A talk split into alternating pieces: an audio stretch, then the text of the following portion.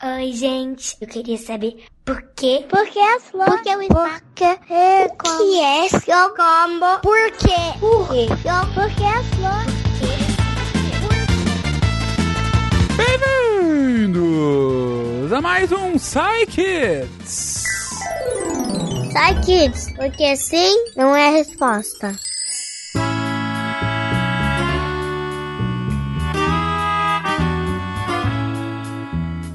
Sou o Fencas e aqui vocês já sabem, crianças perguntam, cientistas respondem. E para começar, para começar, temos a pergunta da Laila, de 11 anos. Vamos lá, Laila. Meu nome é Laila, eu tenho 11 anos e eu moro em Patos. A minha pergunta é: antigamente a Terra fazia quantos graus quando ela era uma bola de fogo? A Laila quer saber quantos graus fazia a Terra quando nós éramos uma bola de fogo. Caraca, como será? Sequer que a gente sabia que a gente era uma bola de fogo e a nossa temperatura, né? Mas enfim, quem vai ajudar nessa é o Naelton. Bora, Naelton. Olá, Laila. Você quer saber a temperatura que a Terra tinha quando ela era uma bola de fogo? Pois é, a Terra se formou realmente num início bem quente, quando o sistema solar estava se formando, muitas partículas, muitas rochas que vinham pelo espaço colidiam e formavam corpos maiores. Quando a Terra já começou a se formar, que a gente poderia chamar de um protoplaneta, ou seja, um planeta que ainda não está pronto, né? Vieram várias rochas do espaço, chamadas planetesimais,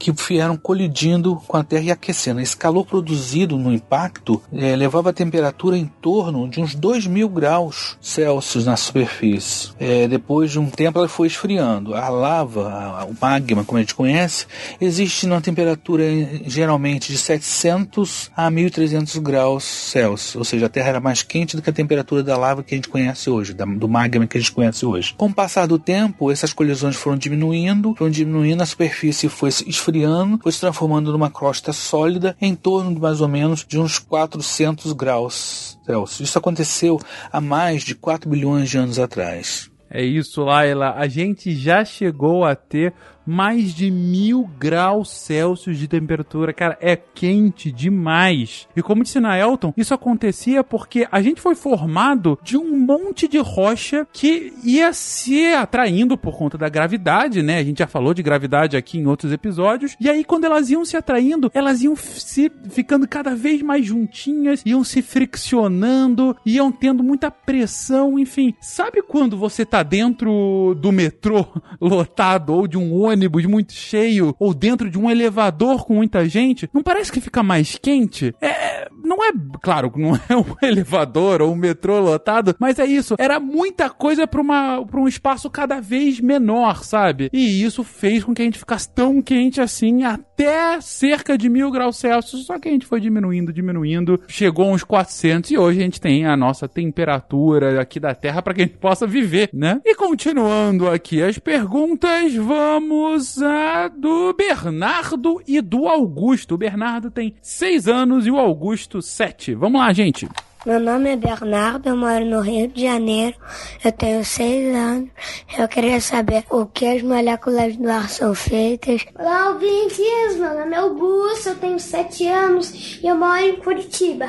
A minha pergunta é: do que é formado o ar? O Bernardo e o Augusto perguntam do que as moléculas do ar são feitas, do que afinal é formado o ar. Vamos saber disso agora com a Bruna. Bora, Bruna, responde aí pra gente. Oi, Bernardo. Oi, Augusto. Tudo bem com vocês? Hoje eu vou responder a pergunta de vocês dois sobre do que, que o ar é feito, ok? É engraçado a gente pensar que o ar é feito de alguma coisa, porque a gente não enxerga ele, né? Se a gente fizer uma conchinha com a mão, vai parecer que a mão tá vazia. A gente só vai sentir que tem alguma coisa quando o ar entra em movimento e a gente sente um vento no nosso rosto. Mas então, do que, que o ar é feito? O ar é feito de várias coisas e a gente vai começar falando do que tem em maior quantidade, que são os gases. Vocês provavelmente já ouviram falar do gás oxigênio, né? O gás oxigênio é aquele que a gente respira e ele é o segundo gás mais abundante no ar. Ele só perde para o gás nitrogênio. O gás nitrogênio é o gás que existe em maior quantidade no ar. Se a gente somar o oxigênio e o nitrogênio, já vai dar quase que totalidade de moléculas de gases que tem no ar, porque os outros gases eles estão em quantidades muito pequenininhas. Um outro gás importante que tem no ar é o chamado gás carbônico. Gás carbônico é o que sai da nossa respiração. A gente inspira oxigênio e solta gás carbônico. Outros gases que também estão presentes são os gases nobres, por exemplo, o neônio, o argônio. Mas, como eu falei, todos eles estão em quantidades muito pequenininhas se a gente for comparar com oxigênio e nitrogênio. Além disso, nós temos também no ar o vapor d'água. O vapor d'água é a água que evaporou, seja de rios, seja de lagos,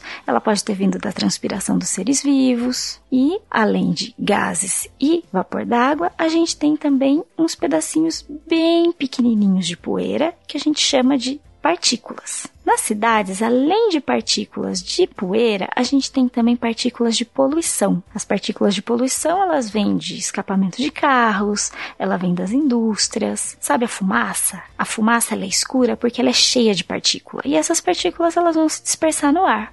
Sabe o que mais que tem no ar além disso? Existem seres vivos, vocês acreditam nisso? Vocês já ouviram falar de uns seres que são menores do que essas partículas que eu falei? Eles são muito, muito, muito pequenininhos. Eles podem ser bactérias, eles podem ser fungos, eles podem ser vírus. E eles ficam ou em cima dessas partículas, ou ficam dentro de alguma gotinha d'água que é bem pequenininha. E eles ficam aí flutuando pelo ar até que encontrem alguma superfície onde eles vão se encostar. É muita coisa no ar, né? A gente nem imagina. Eu espero ter respondido a pergunta de vocês. Um grande beijo e mandem mais perguntas.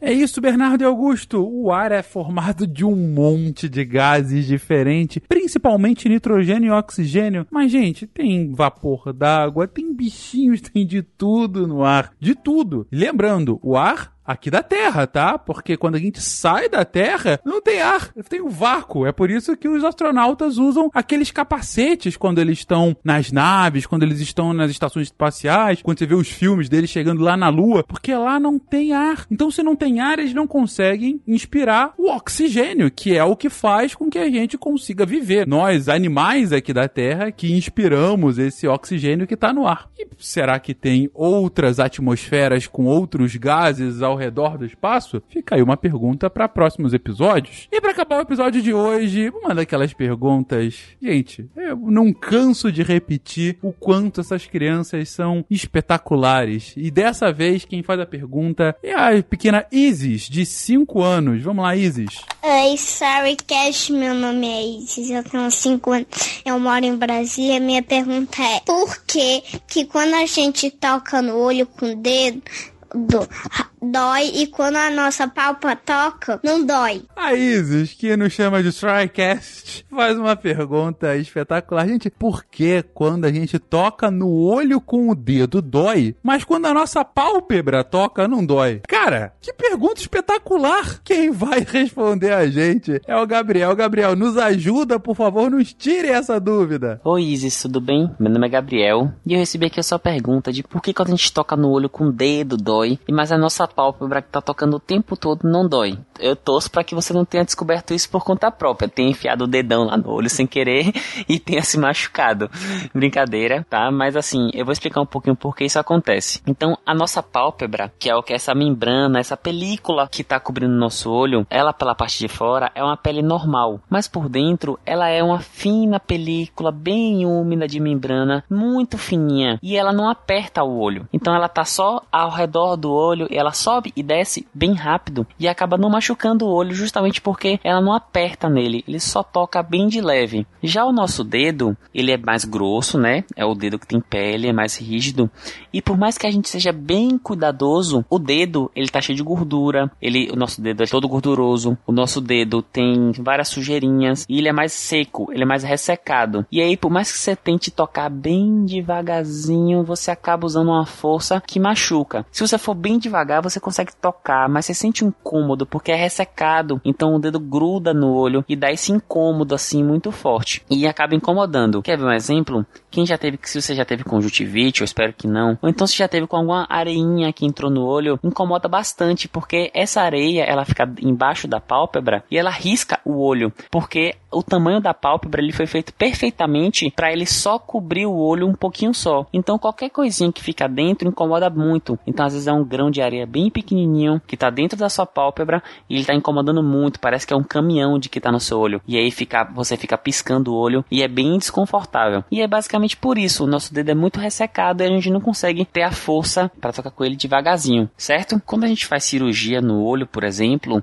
o médico ele pinga um colírio que é anestésico e aí dá para tocar melhor, porque ele inibe a dor. Mas eu não recomendo, tá bom? Porque o nosso dedo é bastante sujo e pode acabar contaminando o olho se ficar tocando assim o tempo todo. Mas uma coisa muito legal que você pode fazer no olho é passar lágrima artificial. Não é para fingir que tá chorando não, mas essa lágrima artificial, que é como se fosse um soro mais bem preparado pro olho, ele é super bom para limpar o olho e você pinga nele, você vai sentir como se fosse uma refrescância, como se estivesse lavando o olho com água. E aí essa gotinha também não incomoda. Por que ela não incomoda? Porque é uma gotinha muito pequena e ela é molhada. Então as coisas que mais incomodam o olho são essas coisas que são mais secas e duras e ásperas.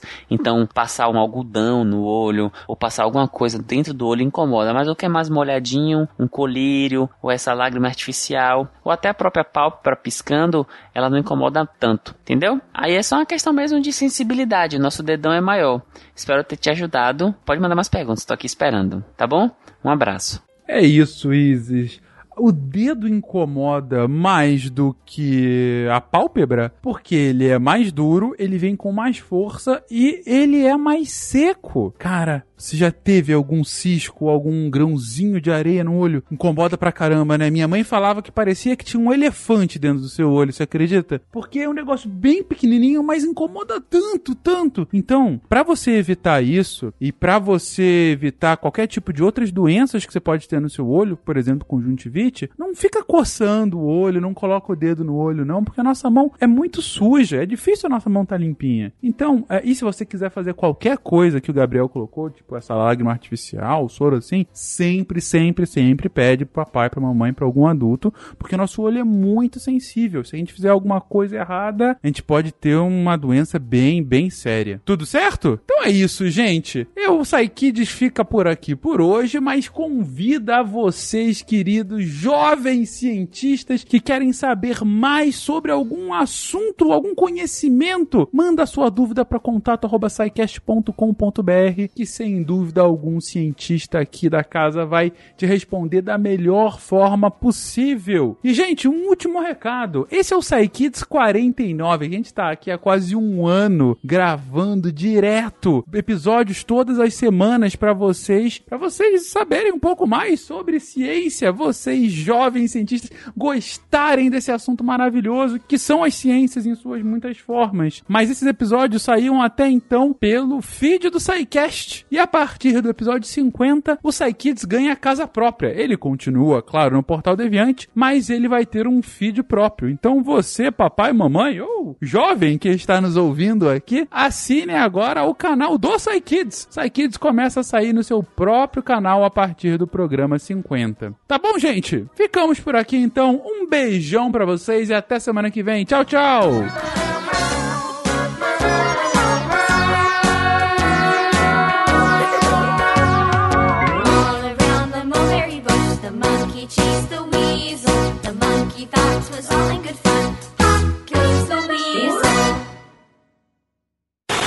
Esse podcast foi editado por Nativa Multimídia.